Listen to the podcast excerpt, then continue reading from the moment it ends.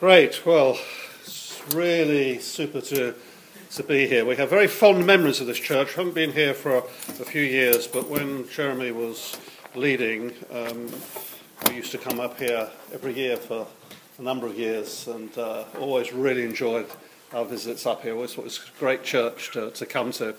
And then when Jeremy went to Manchester, he kind of dragged me over to Manchester. So went there for a few years, and then he dropped me, so I kind of fell out of favour. But when that happened, Darlington picked me up, so I now, I now go regularly to Darlington. So, uh, but it's really great to uh, come and to be back with you here in, in Seaside again. And we've been looking forward to this weekend very much indeed. And great to see Michael here too, because uh, Michael and I also go, go back quite a number of years remember him as a very young man in, the, in Ghana, in the, John Kpikpi's church, and then when Michael planted his church in Ho, as it's called, I remember going there in its early stages and preaching there, so it's really great to, to see Michael as well. So thanks ever so much for inviting us and uh, so who was who was it that was I was I was teaching at leadership training. Somebody said, Raj said, "Can you come and visit us?" So was, it, was it somebody uh, here? Yeah. He's decided to Formula One in Barcelona. Oh, see. All right. right. Yes. Uh, well, he, he had me for a week in lectures, so he obviously decided that was enough. Yes. right. Now, I, I, do, I do like to uh, do what I'm asked to do, and I'm therefore going to do that, which is actually to give a, a talk that uh, Raj knows that I have given previously.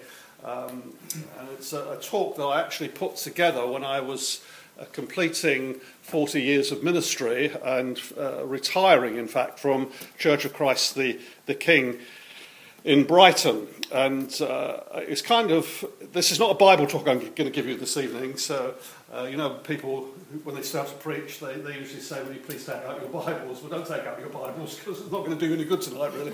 All right? This is going to be more, more anecdotal uh, than Bible, all right, tonight, because it's a reflection uh, on 40 years of ministry as I was coming up to retirement at, at uh, Church of Christ the King in Brighton.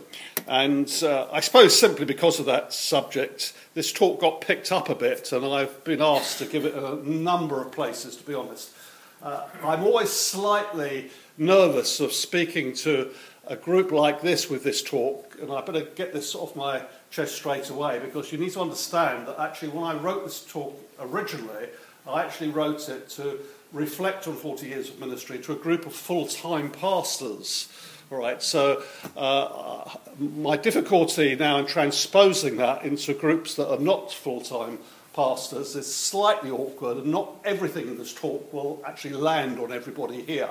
But I, I will widen it somewhat because I know I'm speaking to a leadership group. So, uh, but please bear in mind that it was actually put together first of all to speak to those that were serving in, in full-time leadership. I know you're all full-time at one level, but using that term in a particular way. Uh, I, I actually uh, nearly called this talk originally, Can You Manage the Stairs? And the reason for that was uh, that as I was literally preparing this talk, uh, I, I, realised that I had to go to Specsavers to get a, uh, an appointment and have my eyes tested. Now, you'll notice that I'm not wearing glasses uh, and I can actually read very small print.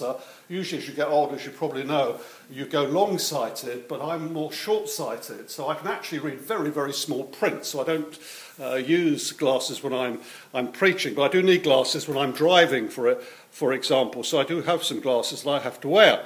And that was the reason I needed to go to uh, Specsavers in order to uh, get a test for some new glasses. Now, I was extremely busy at the time, and Specsavers rang me up and they said, When can you come for an appointment? And I said, Well, could you possibly fit me in at lunchtime? Because that's the only time that I could really manage. And I gave one or, or two dates. And then the lady at the on the phone at the other end, she said, um, Can I have your date of birth, please? So she obviously quickly worked out I was 64 at the time. And she, she said, um, Now, we're also under pressure, she said. If you come in at lunchtime, that's okay. But she said, We only would have an upstairs. Uh, uh, room available to see you. Would you be able to manage the stairs? you know, so you think uh, how people sort of view you when uh, you're reaching certain ages. And as it happened, our offices at Church of Christ the King in Brighton were up a flight of stairs, and to the very last day, I made it a point of principle always to run up those stairs to get to the office. And in fact, just a couple of weeks ago, I went back to the office for the first time, probably five years, and I decided I'm still going to do it. So I'm still running up those stairs. it's interesting when people, uh, or what people say to you as you're coming up to retirement. I, I, I remember uh, when I was there at Brighton and I'd said that I was going to retire from uh, the eldership of the church, I remember a couple of people saying to me, haven't the other elders pleaded with you to stay on? And I said, no. and so it's wonder what goes through people's minds. And then people would say to me things like, I suppose you're going to really wind down now. Well, as soon as I finished at uh, Church of Christ the King, Sue and, and I, we went uh, across to South Africa for a year and spent a year with the, the church in Cape Town and its Jubilee Church in, in Cape Town, which we'd had a lot of uh, friendship and uh, involvement with over the years. I now refer to that as my gap year. It came just at the other end rather than earlier on. And uh, then uh, when we came back from uh, South Africa, we then moved to Bournemouth, and that's where we are now. So Sue and I are in Bournemouth in Citygate Church. Uh, which is led by Guy Miller, who also heads up the commission sphere, and I'm a voluntary elder in that church. And I've been, I've been an elder for f- something over, over five years now. So I'm telling you this as a bit of a, an introduction to the fact that uh, I have actually been in Christian leadership ministry for some now nearly 47 years. So I'm speaking against that background. More precisely, though very briefly, uh, I actually went to Spurgeon's College where I trained to be a Baptist pastor. And then when I left Spurgeon's College, I took the leadership of a small church in Southampton for about four years. And then I moved on to uh, a bigger church in a small town called Whitstable near Canterbury in Kent we were there uh, nearly 10 years. That was a very formative period uh, because at that point I had a clear understanding what I felt that God was saying uh, about the nature of the, the church, and we began to bring in fundamental change to that church. We became the most charismatic Baptist church in Kent. Uh, we achieved some degree of notoriety at that point and uh, uh, had all sorts of people visiting us. It was a very busy, very challenging, very exciting, and quite scary period of our life as we saw a church going through a period of transition. Uh, towards the end of that period, I got to know Terry Virgo and developed a friendship with him, but uh, I left that church as I was called to go and teach at Moorlands Bible College, uh, in the, uh, which is actually quite near Bournemouth, where we live now, in fact. And I went there for three years and taught uh, some Greek and theology and New Testament. But at the end of three years, uh, Terry actually asked us to go down to Brighton and to join the, the team there interesting story about that actually, because uh, when we went to uh, teach at Moorlands Bible College, my wife uh, is a very good pastor's wife, and in some ways she uh, wasn't altogether peaceful about us teaching in a, in a college. She so kind of appreciated being a pastor's wife, and I say was excellent, has always been excellent at it. And she was in the garden when we first got down to our new house near the college where I was going to lecture, and she was praying, and she said to God, uh, How long will we be here? And I think this is the only time this happened to my wife, but she heard audibly God say to her, Three years. And exactly three years later, we moved uh, from there down to, to Brighton. And I suppose that really was our main phase of ministry as I look back over the years.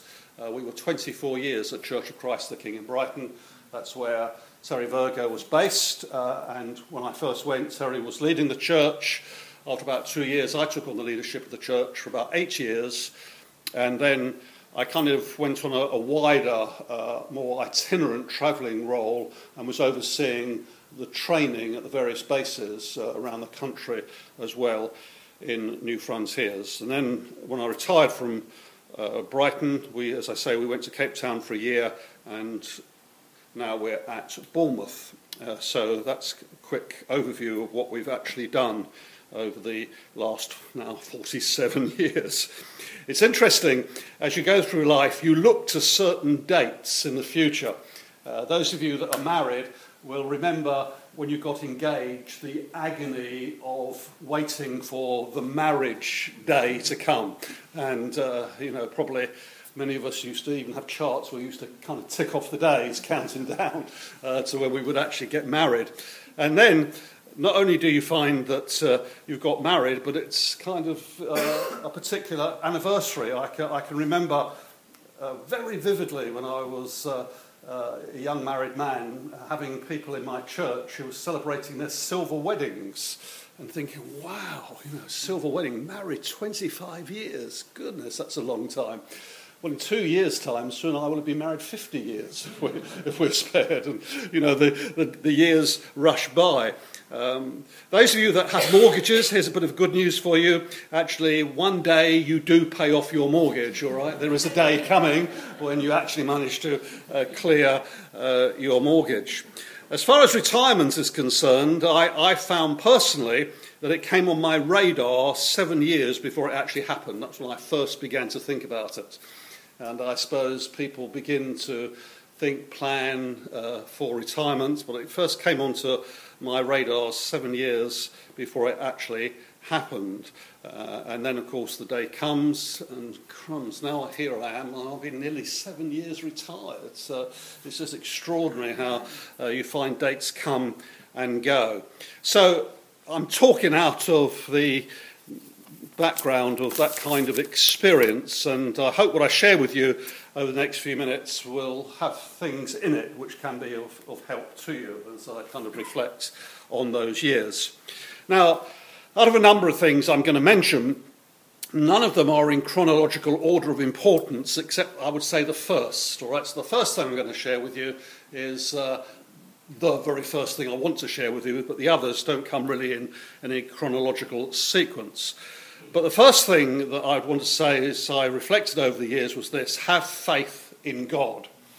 Uh, and that may seem strange to say have faith in God, because obviously, if we're Christian believers, and in a setting like this, all of us are, uh, we've obviously got saving faith. But I'm talking here about have faith in God for advance. And certainly, as I look back over 40 years as I was coming up to retirement, I had to say to myself, in all honesty, and this is what, what I want to pass on to you, because uh, some of you have got a lot of years ahead of you yet. Uh, but uh, what I want to say to you is that I wish I had believed God for more. All right? It's honestly what I felt. So I was just coming up towards retirement. I wish I'd believed God for more.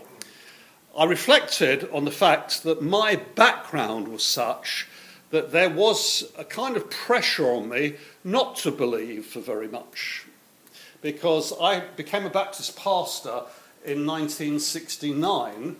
And uh, when I became a Baptist pastor, the, the Baptist uh, denomination in this country was in quite severe decline which may have been accelerated by my joining the Baptist ministry, I don't know, but, but uh, uh, it was in quite severe decline, and the number of baptisms were going down year by year. And I always remember this shocking statistic. Now, there were 3,000 Baptist Union churches and about 1,000 uh, independent Baptist churches as well, but I was a member of a Baptist Union church, that's what's usually thought of as the Baptist denomination. And I remember at the time I came into uh, into ministry as a Baptist pastor that it was stated that only six Baptist churches out of 3,000 were actually growing. So that shows you the low state of uh, church life, really, in this country uh, at that time. Now, I think it must have meant that six were substantially growing. I can't imagine out of 3,000 there weren't some others that were putting on a few members, um, but I think it was six that were probably substantially growing. And so I came into kind of full time, if I can use that term again, I came into full time Christian ministry at a time when very much the, the kind of feeling was that if you could hold on and conserve what you had, you'd actually be doing pretty well. I mean, that was the kind of flavour of things at that time. And I remember reading about mega churches in America And I don't know wh- whoever defined a megachurch as 2,000, but that seems to be the, the figure that people live with. Uh, and uh, a megachurch is a church of uh, 2,000 or more. And I, I can remember so vividly as a young pastor thinking, we will never have mega churches in England. I remember thinking that very clearly. And then a few years back, I actually did a paper for a theological forum I was leading in New Frontiers, and the paper was the challenge of the mega churches in England. And the fact is now, particularly in places like London, we certainly have got mega churches. I mean, I've attended, Sue and I have attended the biggest church in the UK, which is in North London, and uh, Matthew Ashimolowo has gone in now, and uh, uh, he's, he's uh, got a church of about 13,000.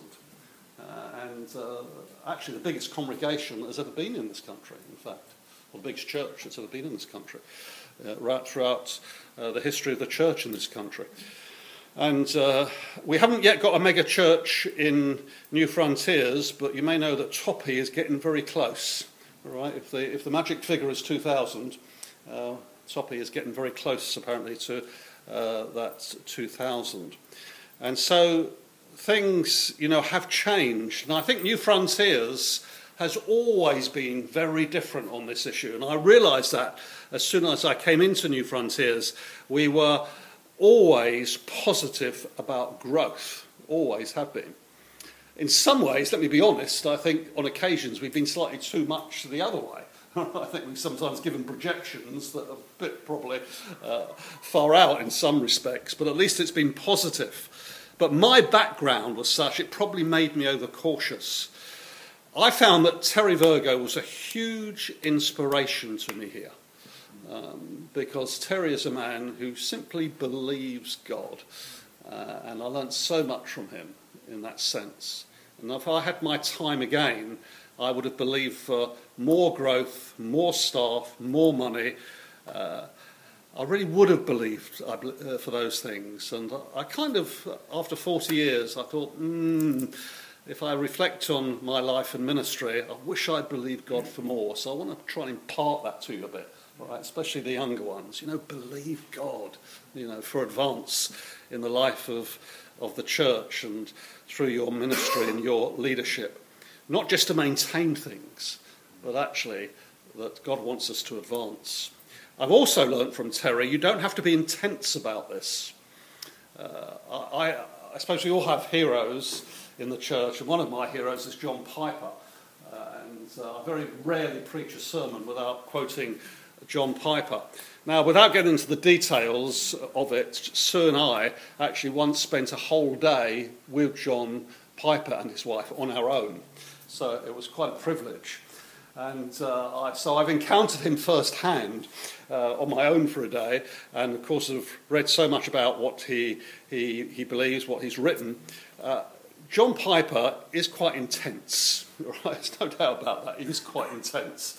Uh, and uh, I remember a few years back reading an article by John Piper in which he'd been away, I think, on a sabbatical or something, and he was reflecting on that and said, I've come back from my time away and I see the state of the world and the state of the church. And uh, John Piper said, I've decided we've got to be serious about what we're doing, no more games. I'm thinking, oh crumbs, John Piper. If John Piper is saying no more games, it's already intense, you know.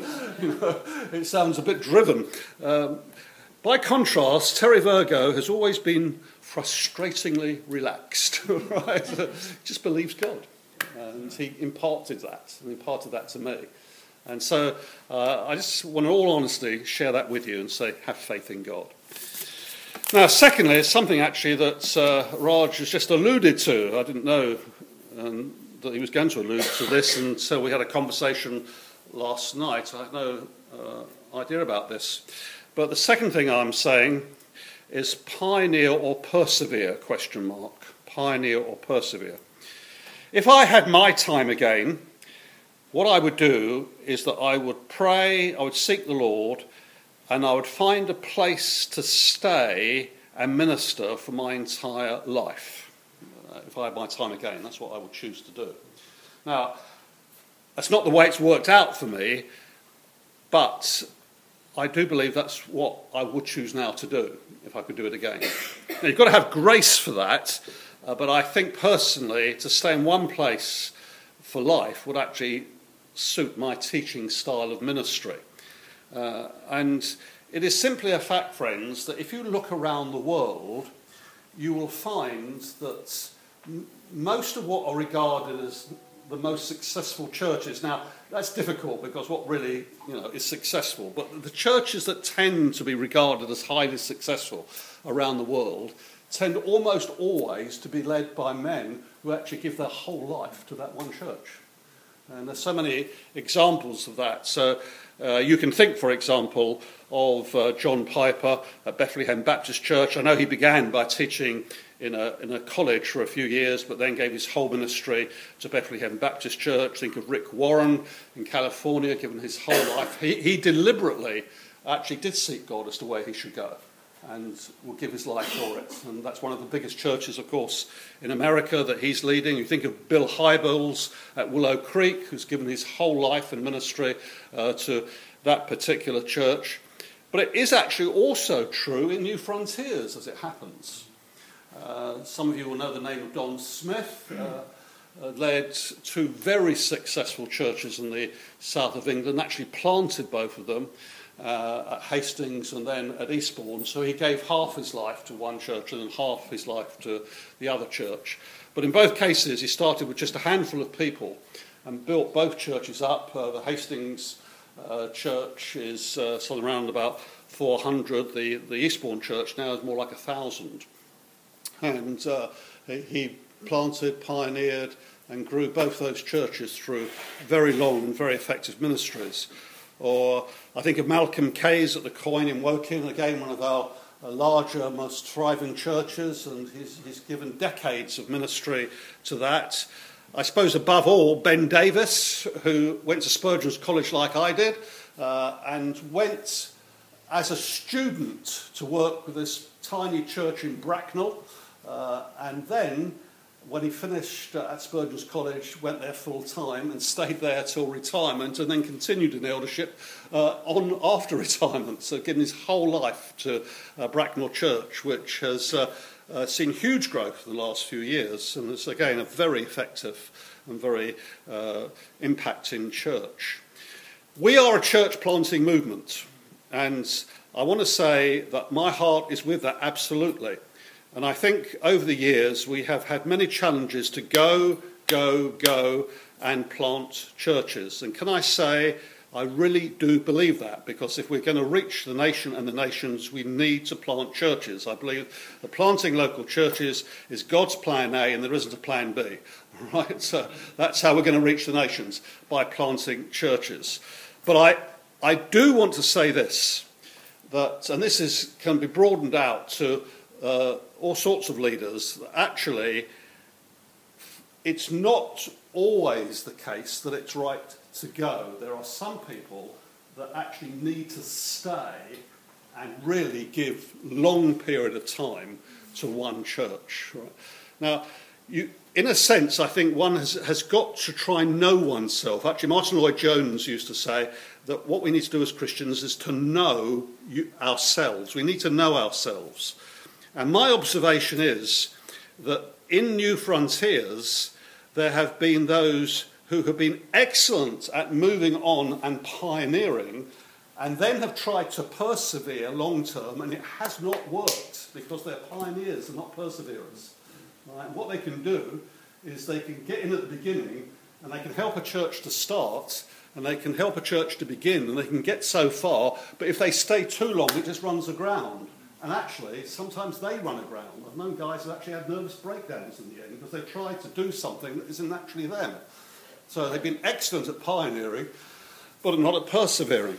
And then um, I know also some guys, I'm talking New Frontiers, who have uh, been excellent at persevering and I think have been persuaded because they are good at persevering, they've actually been persuaded to move and try again, to pioneer somewhere. And it actually hasn't worked then. It hasn't worked for them, and it hasn't really worked for the church that they've actually left. So it's, it's just that we really do need to know ourselves about this. Um, and I think that it's a very important thing for any leader to settle in their thinking. Am I a pioneer or am I a perseverer, really? You know, am I the sort of person that should move on and help to plant elsewhere? Am I the sort of person that needs to dig in and give myself long term to this particular local church? At Church of Christ the King in Brighton, we had a very unusual situation because I've given you examples of churches where the leaders have stayed long, long term, and you can name those leaders. But at Church of Christ the King in Brighton, we had a whole eldership that persevered. And there were six of us that were together for 20 years. And that is without doubt the biggest, longest serving team of any church in New, in New Frontiers. Uh, now, any of the six, I think, could have gone and led a church on their own. But actually, six of us decided to give it, in a sense, all we got for a long period of time. And we had an eldership that persevered uh, for 20 years uh, in that church. Pioneer or persevere. Thirdly, be convinced. Be convinced. Now, in a way, this is probably most true for those that are into uh, giving their whole time, full time, into church leadership.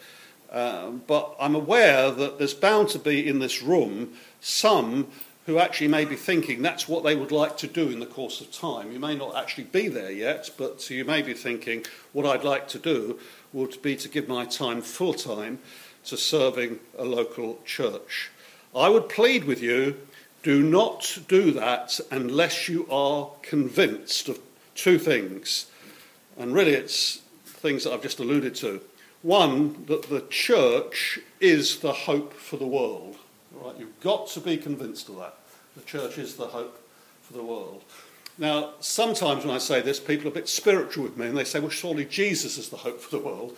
Yes, but actually, it's the church that brings the truth of Jesus to the world. Right? So it's the hope for the world in that sense. And the other thing to be convinced of is what I've just specifically said the church really is God's plan. There is no plan B, all right? Uh, God is going to reach the nations of the world through planting and establishing local churches. You've got to be convinced about that. Now, in Christian leadership, there are ups and downs, which is why you need to be convinced.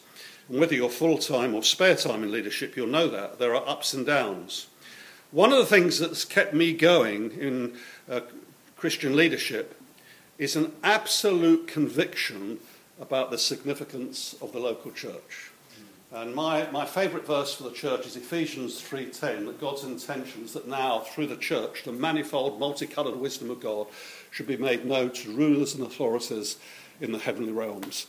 And uh, that's always inspired me that God has an intention that right at the present time, that his manifest multicoloured glory, which has been exposed and expressed in and through Jesus Christ, should be demonstrated to angels and demons. there should be this manifestation of God's presence and glory and multicoloured wisdom upon the earth. And that's always been like a fire in my bones. And over the years, and I say that I've been doing this now for 47 years, over the years, what I've been convinced of is I really do love the local church. All right? And uh, if I can be very personal at this moment, although I retired 40 years ago, the reason, 40, though I retired seven years ago after 40 years, though I retired seven years ago after 40 years, the reason that I've continued up until now in eldership and doing what I'm doing is because I still love the local church. I really do.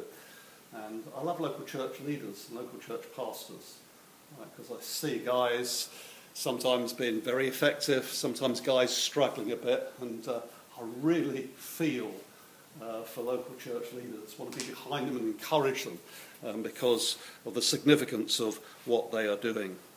The potential of God's community has always seemed to me to have no limits. I know sometimes church life can be sadly disappointing. Uh, and uh, you may be leading a cell group or something, and you're saying, well, uh, my group doesn't look particularly wonderful and remarkable and a demonstration of the manifold wisdom of God at the present time.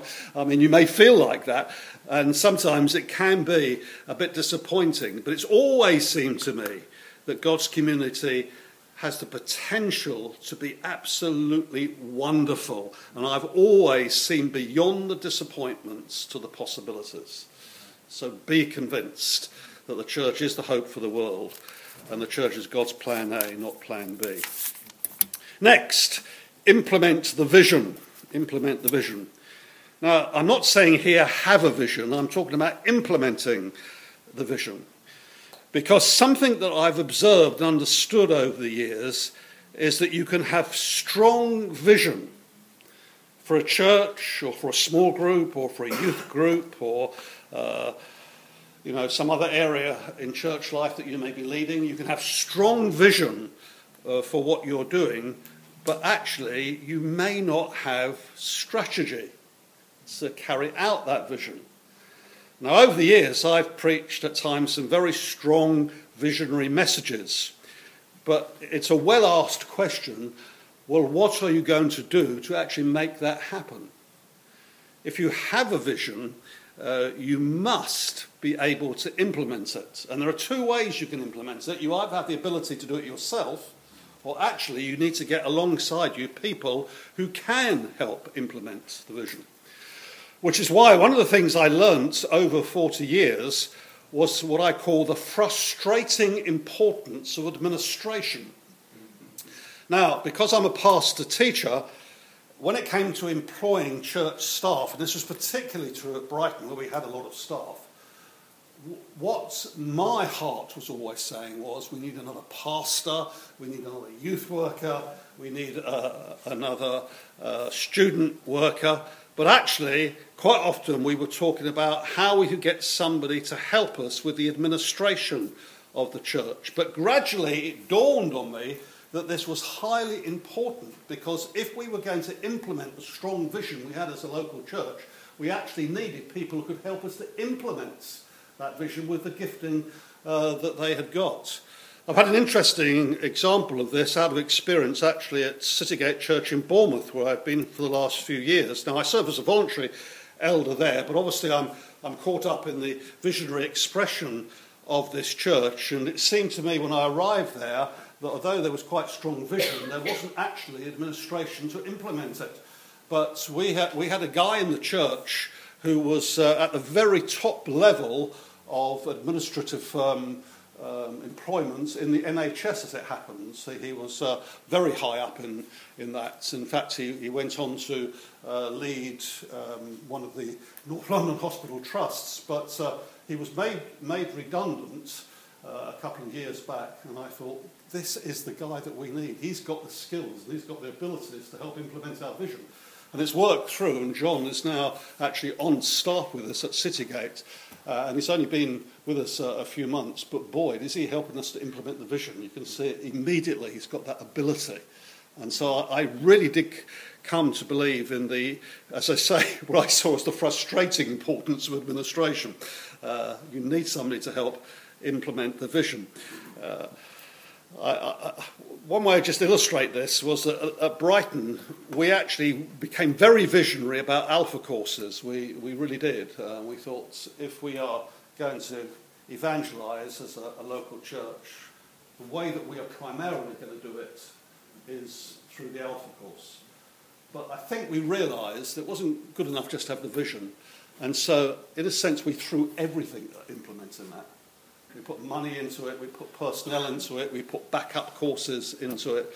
And so sometimes our numbers could be relatively low, sometimes it could actually be very high because we're a big church, and sometimes it could be very high. But we kept going and we, we kept the resources flowing.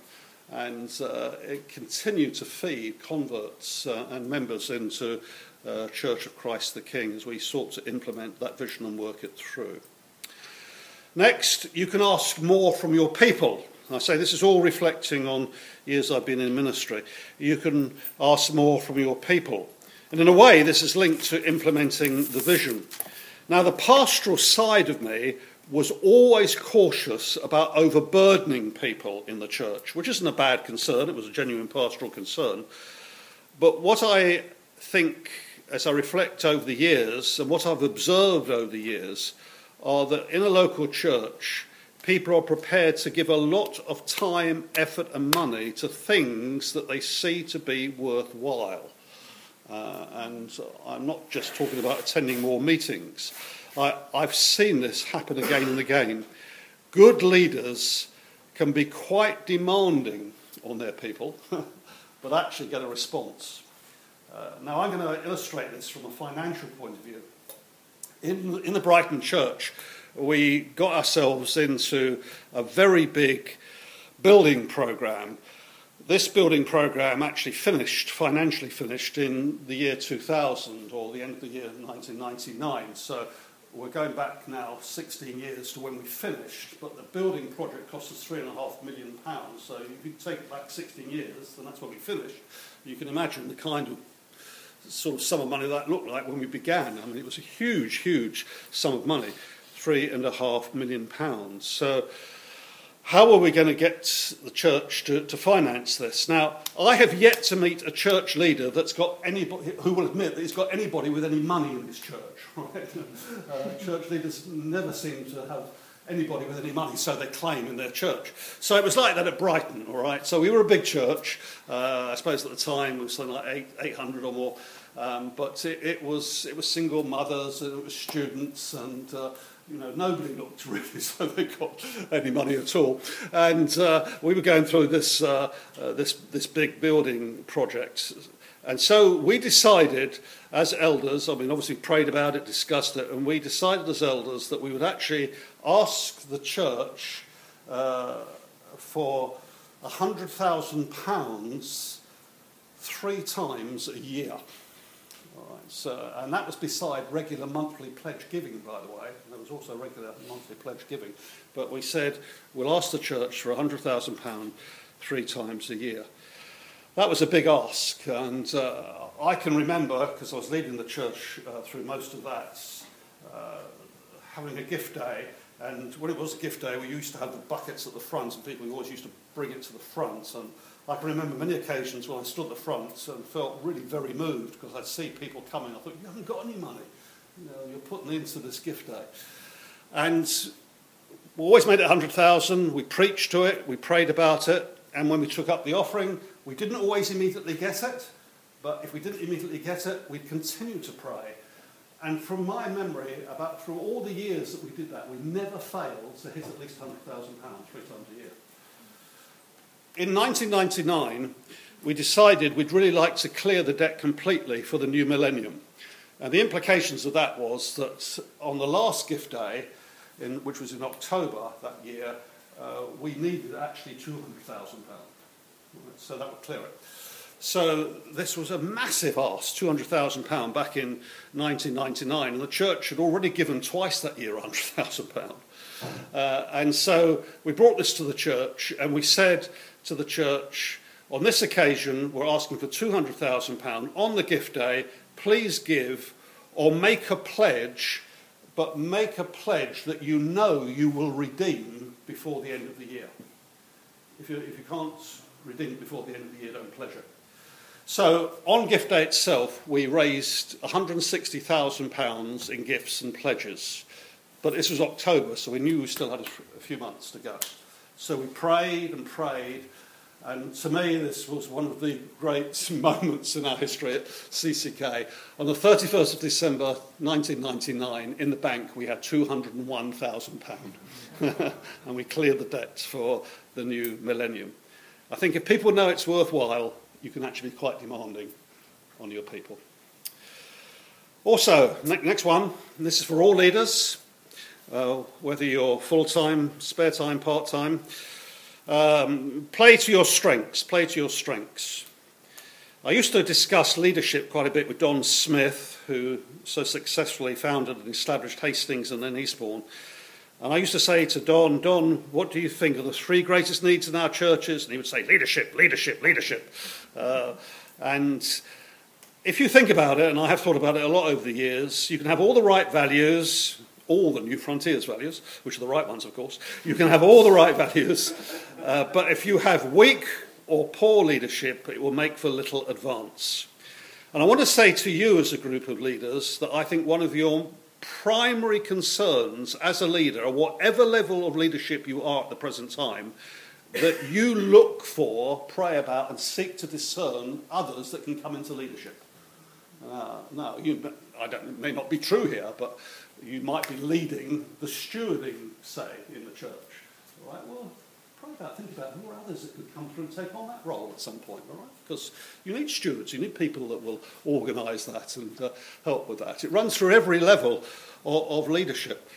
And actually, that's been a real motivation for me to, in terms of my involvement with leadership training over the years, so that we would help to bring leaders through in our churches. Now, let me tell you something about leadership training. I, I was overseeing leadership training for many years. I actually introduced, pioneered, and established the advanced uh, training program that we've run uh, for many years. I know it's changing now in the various spheres. And what I've detected over the years, right back to when I was a Baptist pastor, is that we have this language that if you go to a college or a Bible school or if you go on a, uh, a training course, you are being trained for ministry. Let me tell you, you are not being trained for ministry because the most that a college or a, a course can do, even our best courses in New Frontiers, is contribute to your training. Right? The best training that anybody will get for leadership is doing it at grassroots in the local church. That's where you are trained above all. But what we were doing in the courses that we run in New Frontiers is to make a theological contribution into that training. And that's been my motivation. I've been very strong on that and try to, to help with that. But actually, people are most effectively, best, and most completely trained at grassroots level in the local church.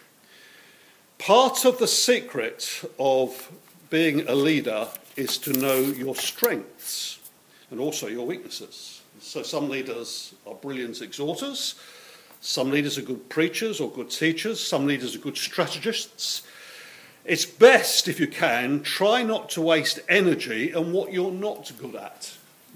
It's, you know, we can get caught up into all sorts of things in church life. And when it's a smaller church, and some of our churches are quite small, it's difficult not to be jack of all trades, to be honest. But if you can, try not to put too much energy into what you're not good at.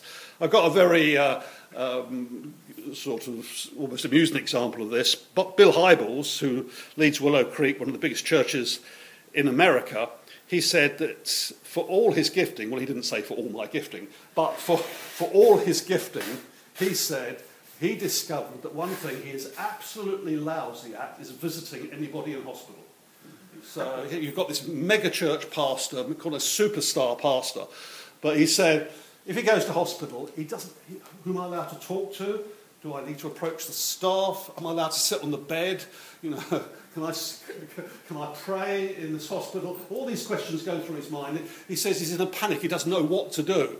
So he learnt not to visit hospitals. And in Willow Creek, with the thousands of members, there are others who are very gifted in visiting hospitals uh, and, and seeing those there. So it's a question of playing to your strengths if you can, rather than trying to do what you know you're not good at. Now, because this is the wider leadership group, this won't hit everybody in quite the same way, but I'm going to throw it out because I say some of you are full time, others of you will come through full time in the course of time, and it may still have some wide implication even for those of you that don't come through full time.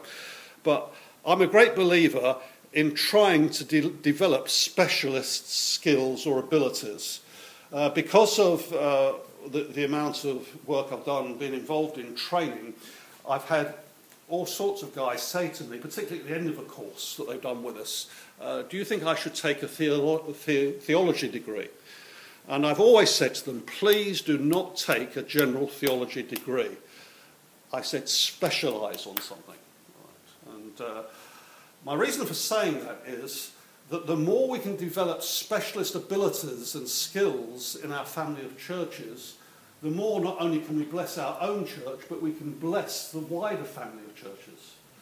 And so we, we, we've had some classic examples, I think, of this. Now, the trouble is, I'm using, I know, rather academic examples, but uh, I want to go wider to the practical thing. But Nick Chatriff, for example, uh, he, he wanted to take a PhD at Oxford, and I really did plead with people like David Stroud and others uh, who were relevant at the time, can we not put some money behind this? Because he needs some finance to be able to take this PhD. But it, he was, he's been able to serve our churches in terms of Islamic studies because of his ability in that area. He's got a PhD now. And he, has been able to serve our churches and teach and open up churches uh, uh, to an understanding of the Islamic world in a particular way. Uh, Sue and I have a son who's also a pastor. He took a, a, a master's uh, degree at King's College in Christian ethics, which again he's been able to use very broadly in teaching across our churches. Ray Lowe has specialised in church history uh, and again has uh, been called upon uh, in many of our, our churches and has been able to bless and help. I've I developed a certain sort of uh, kind of uh, interest, I suppose, in, in eschatology, but I've been able to hopefully contribute some sensible eschatology into our churches uh, over the years because I gave particular attention to that. Now, you might say, well, I'm not an academic sort of person. No, but you might be the sort of person who's very good at youth work. Well, do all you can to learn about youth work, specialise in it, you know, get to uh, get this get the skills you can, the training that you can. Or you might be very good at uh, teaching on marriage. Well, again, hone that up. You know, get uh, uh, exposure to other courses. Uh, you, if you can, you know, specialise on something. So that we're not all generalists, but we can actually make a specialist contribution into our church and perhaps wider than that. And alongside this, please take particular note of Paul's exhortation to Timothy which is fan into a flame the gift of God. Now, you're an international church, I appreciate that, and I think it's absolutely wonderful. Let me just say, English people, we tend to be over modest. And so, if somebody says to you, you've got a real prophetic gift or you've got a good teaching gift, we tend to say, oh, no, no, no, no. We, we want to deny. Can I say, if you've got a gift from God, it is a gift from God. All right? And so your uh, responsibility is not to kind of be over modest about it. Paul says, if you've got a gift of God, fan it, all right? Bring it up to flame. Use it for the body of Christ because the gift is not about what you have, it's what you can impart uh, to the body of Christ. I have, got a story I, I like to tell. I've, I've been many times to Dubai, very involved out there for many years. And uh, we met some great people out there. Now, that's, that's a hugely uh, international church that we have in Dubai. And uh, we got to know a guy there who was uh, actually English, married to a Filipino lady. And, uh, you know, a number of people in Dubai have very, very high powered jobs. And this guy, as, as I could understand it, he was, his job was to be a lateral thinker in the oil industry. So I, I think what was happening was he simply had good ideas and he could in, impart these ideas and you know, oil companies took them up and uh, began to process them. He obviously had a pretty good job. Uh, but he was absolutely terrified of flying in an aeroplane. And so you've got this high powered businessman, and goodness knows what salary, and he said, Sometimes we've gone to Australia from Dubai for a holiday, and my teenage daughter hangs on to me all the way. She says, It'll be all right, Daddy, it'll be all right. so I said to him, But if you're in the oil industry, surely you have to fly out to oil rigs on helicopters from time to time. And he said, Oh, that's no problem. I love flying helicopters, no problem at all. Now, I'm struggling with this because if you, if you think about it, I mean, let's face it, you hardly ever hear of a plane crash it's very, very rare, but helicopters fall out of the sky every five minutes. And uh, he says, uh, you know, I've got no problem uh, with helicopters. Oh, I was really puzzled about it. I said, well, how come? now, I think this guy, like a lot of very brilliant people, is slightly eccentric. So uh, he said, well, I don't know if you know this, but you know the big rotor blade on top of a, a helicopter, and of course it's bolted to the body of the helicopter he said that bolt is called a Jesus nut. And he said, because it is a Jesus nut that is holding the blade to the helicopter, I feel perfectly safe every time I fly in a helicopter. So I thought, well, okay. but, but, what this guy in the church was particularly good at was building a, a, cell group. I mean, he was just brilliant at it. And they used to pour into his, his cell group. He was outstanding. So I'm out there with him, and I say to him one day, Tom, you are so good at building small groups. You really must keep at that and give your attention to that. And he did the English thing. Said, no, no, no, no, I'm not, I'm not really. It's just, I don't know what happens. Began to deny it all. So I said, Tom, you are good at it. Fan it into a flame. And I always remember I was on the plane uh, just about to fly back from Dubai, and I was just about to switch the phone off, and it, the text ding dong thing went, and it was Tom, and he said, I heard what you said, I will continue to do it. And uh, guys, I'm saying to you, you've got a gift from God, don't be modest about it. It's a gift for the church. Fan it into a flame. Can I say something about preaching and teaching?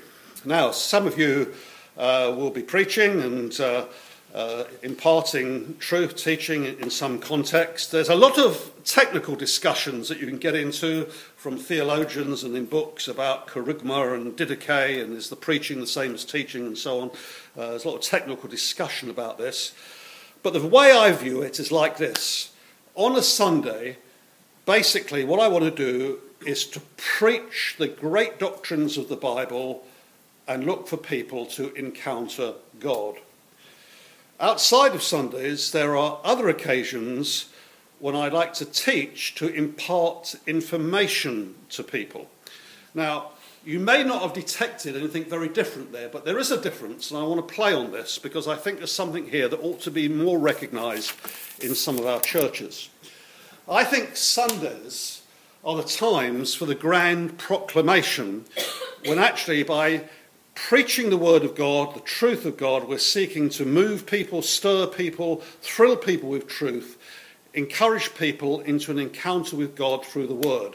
Now, my whole philosophy of preaching was dynamically set alight decades ago, I suppose, by something I read from Jonathan Edwards, the great revivalist uh, theologian in America 250 or so years ago.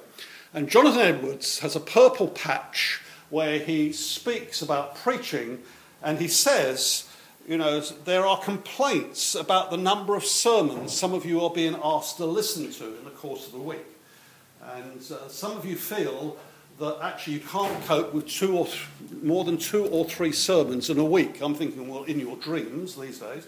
Uh, but he said, unless actually it's for want of rebellion, or it, unless it's a kind of rebellion, he says you need to understand that in preaching, what is happening is that there is actually an impression made at the time, and afterwards you may remember some of it and can be encouraged by it.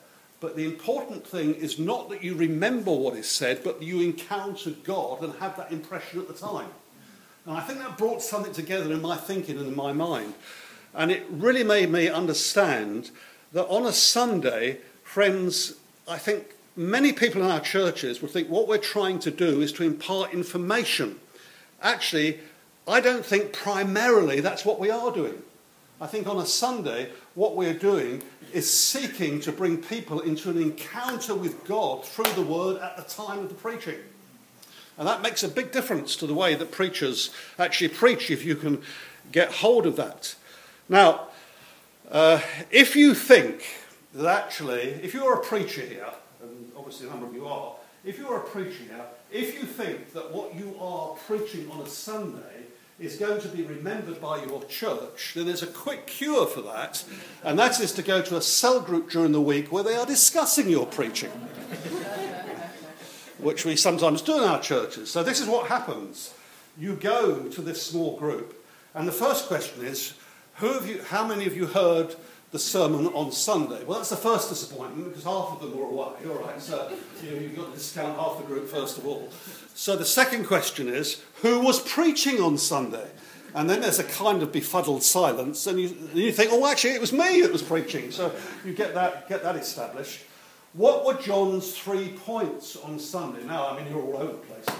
I mean, you've got, you've got, sermon headings from six months back and all sorts of things being, being trotted out. And uh, I mean, it is quite a sobering experience. If you think that people remember your three points of what you preached last Sunday, I say you're going to be sorely disappointed. Now, I know I'm exaggerating a bit, but it is only a bit.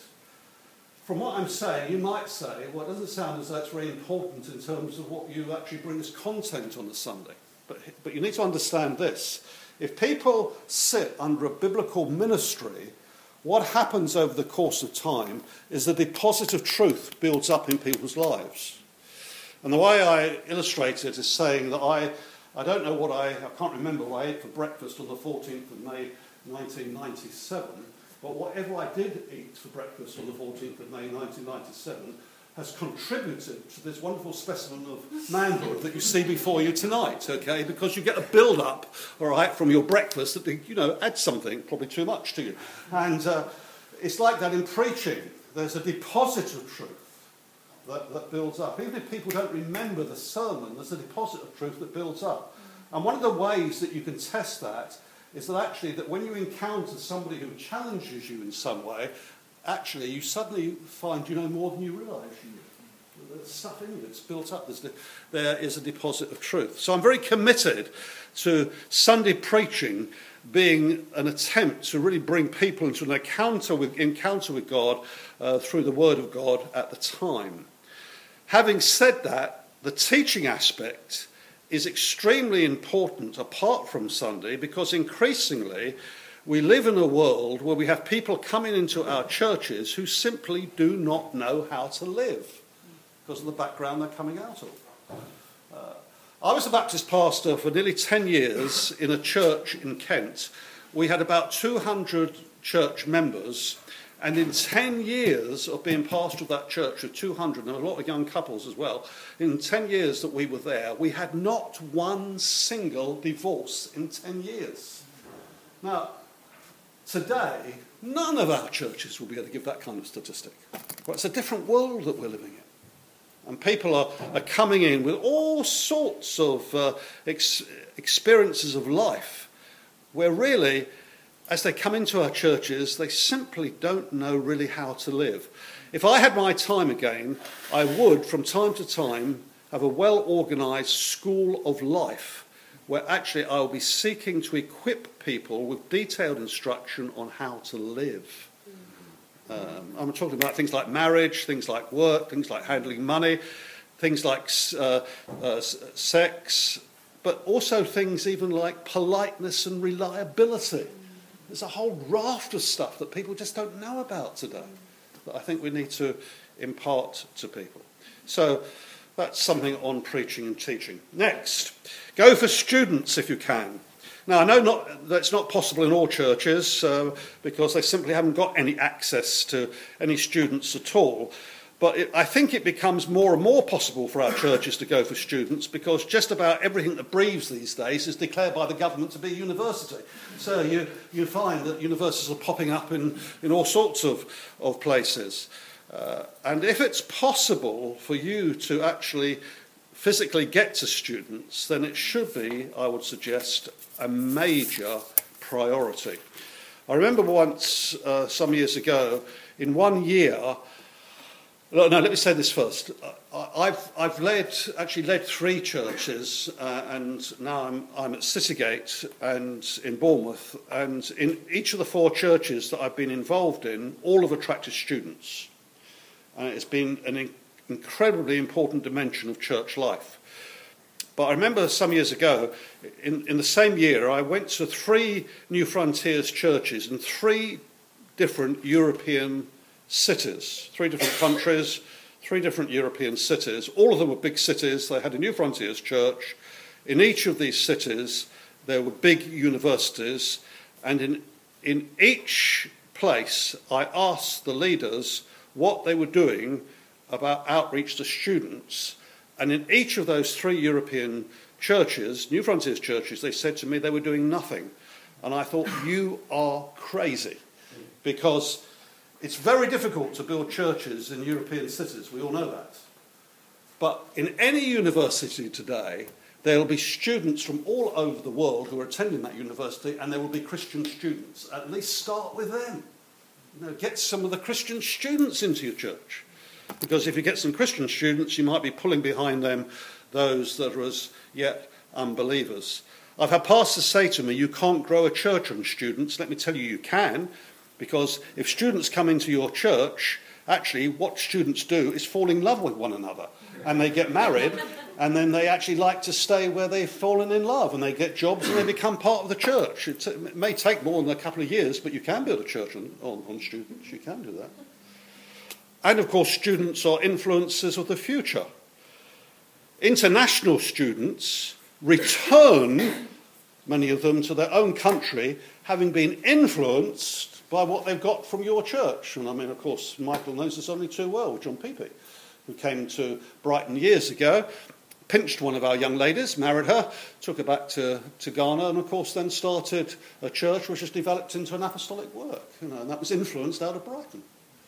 Um, Tom and Julie Eaton were when they were before they were married, and Tom and Julie Eaton, when they were just Tom and Julie, they came to our church as students, and their eyes met across a crowded meeting, and they fell in love, uh, and they got married, and we released them into full-time work as student workers, but they had a real heart to plant a church, and so we felt we ought to get behind that. And they felt, interestingly enough, I, Michael might be aware of this, they, they felt at the beginning actually they should go to Ghana to plant a church. So we took it responsibly and we sent them to Ghana. We said, go there for a week and see what John Pepe's doing. So we sent them there. And then this extraordinary thing happened that while they were in Ghana, God said to them, actually, it's not Ghana, it's Japan. and today we have a church in Japan. Right? And that happened out of our church again in Brighton. Came in young students. All right? I mean, Tom and Julie Eaton are the most non Japanese looking people that you could ever meet. They're kind of tall, fair, blonde, all right, and yet they've been pioneering and building a church for some years in Japan. This is a day of student opportunity. If we can, we must seize it. It has its challenges. Let me be brutally honest with you. If you are working with students, if you have students in your church, some of them will be sleeping together right? You've got that challenge. That will be balanced almost couple for couple by the couples that are married in your church that should be sleeping together that aren't sleeping together, right? So it kind of balances out and you've got to deal with it pastorally on both sides, right? If you look at me a bit shocked, it happens, believe me, it happens. All right, seize the student opportunity. Next, beware the latest fad. One of the greatest temptations in leadership is to believe that if we do it this way, we'll get great success. And I have always said, always said, uh, exceptions make poor models. Please get that. Exceptions make poor models. There are exceptional churches around. Willow Creek, seeker friendly. Uh, Saddleback, uh, with, uh, uh, there in California with Rick Warren, and uh, that's purpose driven. Hillsong, famous for its welcome home and for its worship let me say, as you learn from these uh, exceptional churches and from their leaders, there are obviously very good things that you can take from them. But there's a huge problem that always remains, and that is that you haven't got leading your church Bill Hybels, Rick Warren, or the Hillsong Band. Right? And therefore, if you simply try and ape them, you'll probably fall flat on your face. I'm with John Piper here. When he was, uh, this is my John Piper quote, when he was beginning his series on Romans a number of years ago, John Piper said this I'm not as moved now as I used to be by the tyranny of the urgent and by the need to respond to every trendy view that blows across the cultural sea in America. Well past midlife, I have a deep confidence that the best way to be lastingly relevant is to stand on the rock solid, durable old truths rather than just jumping from one pragmatic bandwagon to another. We do need to get hold of that in the body of Christ. Uh, persevere and build with integrity. I've had pastors who plant, uh, speak, speak to me, planted the church, and they've said, you know, we've been here for some time now, and we've still got much the same group of people. We're not really growing at the present time. You know, it's a bit disappointing. What do you think? And I always say to them, why should people come to you? There's all sorts of churches out there. It's a huge choice. Why should they come to you? Actually, what you've got to do is to really persevere, build with integrity. And actually, if you do that as time passes, people gradually begin to find you. and they begin to honour your integrity, and they begin to come to you. Right, for all of you in leadership, don't fret too much about those who leave, because people always will leave you. If you're the lead pastor, you will find that church members will leave you. If you're leading a small group, you'll find that actually after about two years, most of them have left to go to other groups or gone elsewhere. Um, if you lead a youth group, uh, you might find that some of the young people fall out. Uh, fall out. You will find that whatever level of leadership you're in, people will, will leave you. It always happens. If you're a pastor, you will feel it very personally.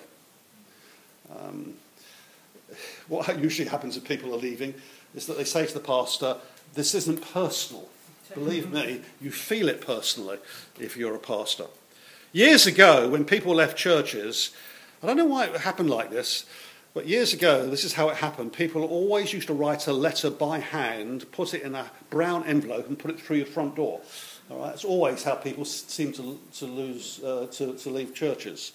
Uh, I remember, remember saying that once, in the sermon at CCK in Brighton, and two days later I had 70 or 80 brown envelopes that came through the door. a whole group of them conspired together and they stuffed these envelopes through the door. I suppose today people do it by emails, all right? People will always leave you. I prophesy and have from day one, people will always move from one sphere to another sphere, right? It's part of, of life. This is the encouraging point. Generally speaking, for everybody that leaves you because they're unhappy, somebody else joins you because they've been unhappy somewhere else. All right? so it does tend to balance out. All right? What we've got to try and do, even as the most tender pastor, and I'm ministering to myself here, is accept it and move on. Right? Otherwise, you just kind of get destroyed by it, really. Appreciate different ministries. Again, this is for all of us. Appreciate different ministries. In Ephesians 4, we read the ascended Christ has given ministries to the church uh, apostles, prophets, evangelists, pastors, teachers. Before we went into the different spheres, because I've been itinerant for many years, travel around so many churches, quite a common complaint that I used to pick up was we don't get enough apostolic input into our church. Actually, I think that has changed. I think because of the spheres, that's actually helped that. And I don't actually pick that up really from churches these days. But I always used to say, if, if, if leaders said that to me, I used to say, well, get somebody in. You know, they don't just magically appear like a rabbit out of a hat. Um, you know, get, get somebody in. And I want to broaden that and to say, your church really does need all the ministries for the health of your church. And I think this, this church, from what I know of it over the years, has been a very good model of that. We need apostles who will open up our vision. We need prophets who sometimes will come and stir us up. We need evangelists who will sometimes come and help us to reap. And we need experienced pastor teachers who will help to edify and thrill people with the truth.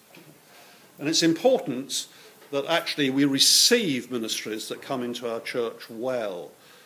Um, you know, sometimes this is, this is uh, particularly for those of you that, that uh, preach. Sometimes when somebody comes from outside, they say to the church exactly what you said to the church dozens of times, and people say, Do you know? That was amazing on Sunday. I've never ever heard anybody ever say that before. You either get frustrated and die of a stroke, or you, you kind of get blessed that they've actually finally heard it. Get other ministries in. Uh, very quickly, just a couple more. Pay attention to team. Pay attention to team. You're here, I guess, because in some way you're on a team, right? So you're part of the wider leadership team of this church, I, I believe. Um, and we've always got to give attention to team. I, I have been involved in building teams, been part of teams. I've been wonderfully blessed by being in teams. And I said that uh, at Church of Christ the King, uh, we had six of us who stayed together for 20 years. So I have got some experience of what makes a successful team. And I've reflected on this because in many churches, teams can find it quite hard to hold together. And, you know, we, you get tensions and you get fallout. So we had six of us together for 20 years. And I would say that there were two things that actually held our team together. I think you can imply this at whatever level of team membership you may be in, in at this time, I think we always genuinely appreciated other people's different giftings in the team. Right? We genuinely did. Now, I'm going to give you a little example of this. In our team at CCK, uh, the eldership team, we had Dave Fellingham, who may be a name that's known to a good number of you, and we also had a guy called Steve Walford, who probably none of you know. Now, Dave Fellingham is well known as a worship leader, he's prophetic, he's kind of travelled around a lot in the churches, quite well known in New Frontiers. Steve Walford was the pastoral anchor of CCK and is to this day. He became an elder, I think, when he was 29. He's now about 57 or 58. He's still there. He'll be the longest ever serving elder at Church of Christ the King. And he's, he's been the pastoral anchor of that church. Now, Dave Fellingham had particular gifts, and Steve Walford has particular gifts. And they were together the, we were together in the same team. And this is how I would describe it to you. If you had somebody who was going to jump off Beachy Head, which in southern England is the favourite suicide spot, it was quite near Brighton, people used to go up there and jump over, favourite suicide spot. If you had anybody who was going to jump off Beachy Head, the person you desperately needed at that moment was Dave Fellingham, because he was brilliant in the crisis, absolutely brilliant. Right, so you get Dave Fellingham up there, and almost certainly Dave Fellingham will be able to stop this person jumping. Right. He was absolutely brilliant in the crisis. But the next day, Dave Fellingham wouldn't even remember the name of the guy. Right? what you needed then was Steve Walford. Because Steve Walford was the ongoing pastor guy who would actually get behind long term support. And that was reflected really right across the teams. Very different giftings, but we genuinely respected each other's giftings. So that's one thing about being in a successful team. The other thing is that if you're going to be in a successful team, you cannot push your own agenda. And again, at CCK, we had a particular example of this. The six of us that were in, that held together for those 20 years, all of us were preachers. And all of us would have liked, sorry, all of us would have liked to have preached more. And that includes Terry. Terry was one of those six. But nobody, including Terry, ever pushed that they must preach more. Right? So we always kind of held respect for the others. And none of us, I think, pushed in anything, really, our own particular agenda. And I think those two things are vital. If you're going to be going to enjoy the benefit of a team, do not think that you can go in, disregard other people's gifting, or you can push your own agenda. If you're going to get the benefits of the team, you've got to recognise complementary gifting and you've not to push your own agenda. And I say that out of experience, which is why I'm saying it so strongly. Uh, what shall I? What shall I say? I need to come to an end. Um, let, let, let, me, yeah, let me. All right, let me jump to the to the last thing. All right, I did have two other things, but I'm going to jump to this. Finally, I want to say Jesus before ministry or Jesus before leadership. Let me actually give you a verse from the Bible. Uh, if you go to Philippians 3:10, uh, there's uh, a very well-known verse there where the apostle Paul is expressing his desire in terms of knowing Christ. In Philippians 3:10, Paul says, "I want to know Christ. Yes, to know the power of his resurrection and participation in his sufferings, becoming like him in his death, and so somehow attaining to the resurrection from the dead." Now, there's always some debate as to exactly what Paul means about attaining to the resurrection from the dead, but the basic thing I want you to notice there is that Paul's longing above all was to identify with Christ. I want to know Christ. Now, I have been very fortunate, and I really do count myself extremely fortunate. I've had 47 years in ministry and leadership. But I have to face the question what happens if it all goes? And for me, one day, and that one day will be relatively very soon, it will go. And all of us who are in leadership, I think we have to say to ourselves, guys, what happens if it all goes? What happens if my partner dies? What happens if my health goes? I was a bit proud, probably too proud, of the fact that in 40 years in ministry, full time, I only ever had two Sundays off because I was ill. So at CCK, and I was there 24 years in Brighton, uh, amongst the elders, I was the fittest. So Terry Virgo went down for months with shingles. He was out. Right? Steve Walford, who I've talked about as the pastoral anchor, he, he had severe back trouble. He was laid on his back for a, a year. Um, couldn't attend anything for a year. Used to do pastoral work from a phone, flat on his back for a year. Dave Fellingham, uh, uh, peculiarities, like if he, if he was going to India, he would, for many days, eat curry and get it a bit hotter every day, then he would be very ill. And say, would say I, don't, I will not pray for you, Dave, because you're so stupid. but John Hosier, he just went on and on and on, all right, 40 years and only ever two Sundays when I didn't preach because I was unwell. We moved down to Bournemouth and we'd only been there a couple of months. And I thought I ought to go and see the doctor. Went to see the doctor. He sent me to a consultant. And for the first time in my life, I'm facing a consultant, never done this before. And this consultant says, unfortunately, and you know your life is going to change. He says, unfortunately, you've got prostate cancer. And I'd never had anything wrong with it. And suddenly, from nowhere, no, I've got prostate cancer. And I won't go into the details of this, but I actually thought, and there's certain reasons for this, I didn't know what happened to me then at all, because I had no experience of this at all.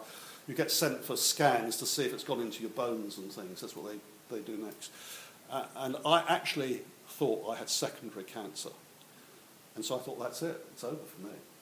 I really, really felt that. And Sue and I talked about the fact, you know, what we would do if I was going to die. And suddenly, from nowhere, it was all going.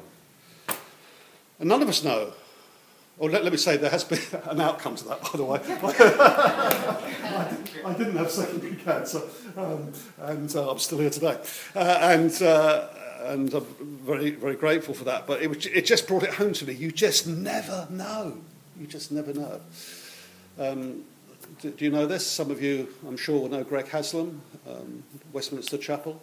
And uh, four months ago, or so, he, he got signed off, was having some um, medical struggles. He got signed off. A couple of weeks ago, he had to say, it's finished, I'll be Clark. And you know, Greg's such a preacher. And uh, he's 63, and he's been at Westminster Chapel for 15 years. So well known in New Frontiers. Suddenly it's over. And none of us know. None of us know. You know, our health could go and suddenly it's over. Now, I'm stressing this because what I want to say to you as I finish is this. If that happens to us, what have you got? What have I got? Paul says that I might know him.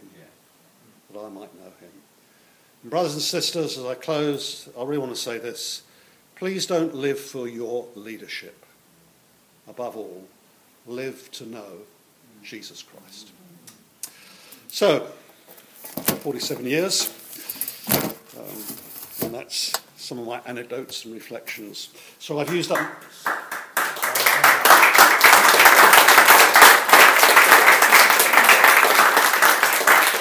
I've used up my time, I'm sorry, Raj, but I'm also very faithful on time, all right? So I finish when I'm asked to finish. I was asked to finish at half past nine. We will finish, but I'm going to pray for you. Okay, so if you'd like to stand, and uh, I'd really like to pray for you. Father, I thank you for these brothers and sisters here.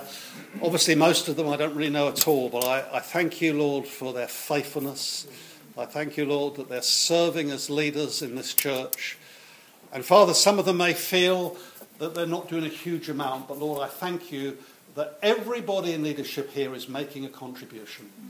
And that contribution helps to make up the whole as all the parts come together and all the contributions are made.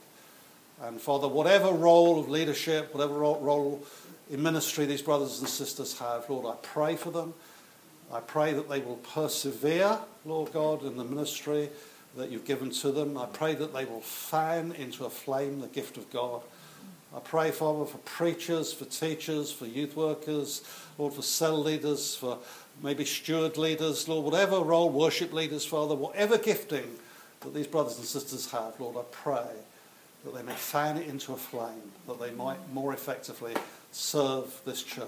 Mm. Lord, I pray, I want to pray this for you particularly. I pray that some of you will settle in your mind. I know this, I'm not saying something that can never change. I'm not trying to put this on you forever.